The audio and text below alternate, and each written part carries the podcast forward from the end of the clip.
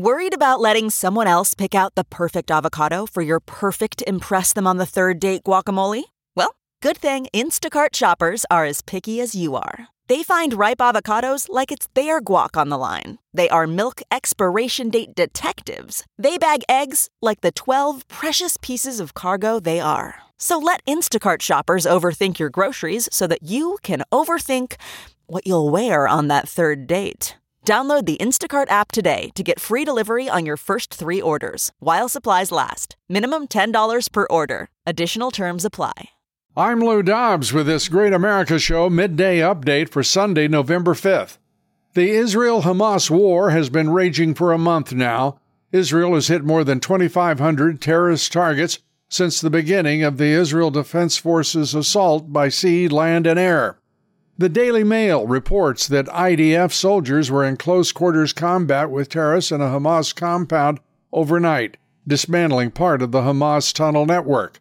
More Palestinian demonstrations around the world, as many as 100,000 protesters in Washington, D.C., thousands of them tried to scale the White House fence, shouting from the river to the sea, calling for Israel's destruction, the annihilation of 10 million Israelis.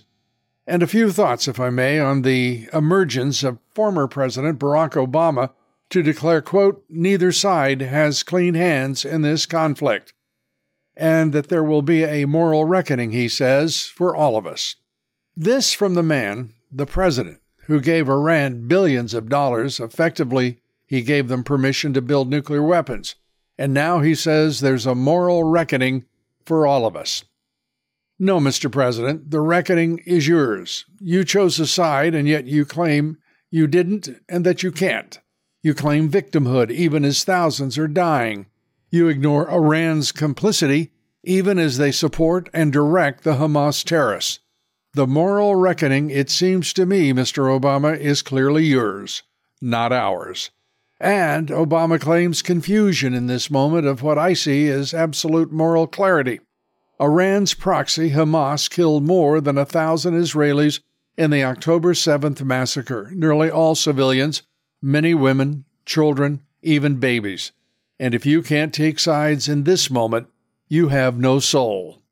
Please join us here tomorrow on the Great America Show when Representative Nancy Mace and I talk about her views on the new Speaker of the House, Mike Johnson, and the Republican strategy to roll back the Marxist Dems' assault on America.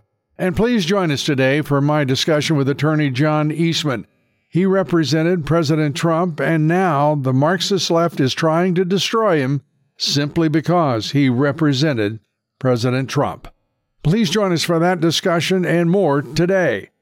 I'm Lou Dobbs with this Great America Show Midday Update.